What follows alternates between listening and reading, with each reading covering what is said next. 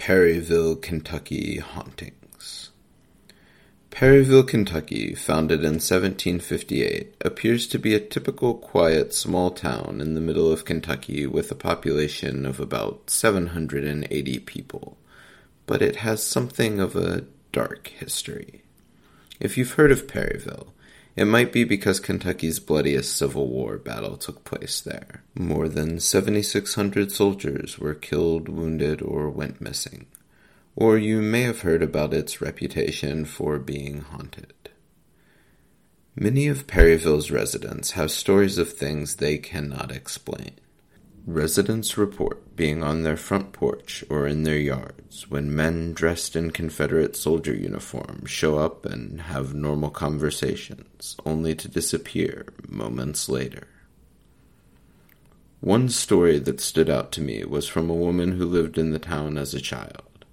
She recounted hearing footsteps coming up the stairs, then looking to see a gray figure walking up the stairs. At this point, paralyzed by fear, she couldn't move. The figure walked into her bedroom and moved towards her bed with a creepy grin on its face. She closed her eyes, hoping it would go away. She then felt something drop on her bed. When she opened her eyes, there was an arm on the bed crawling towards her. The girl screamed. After this, her parents came running. By the time they arrived, the ghostly figure had vanished.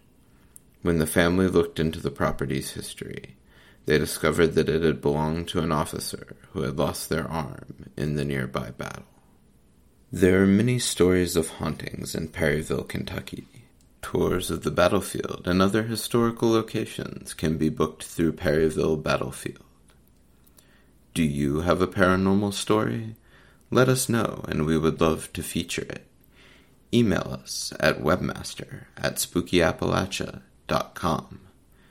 Thank you to our patrons, Alvin and Josh, and thank you for listening.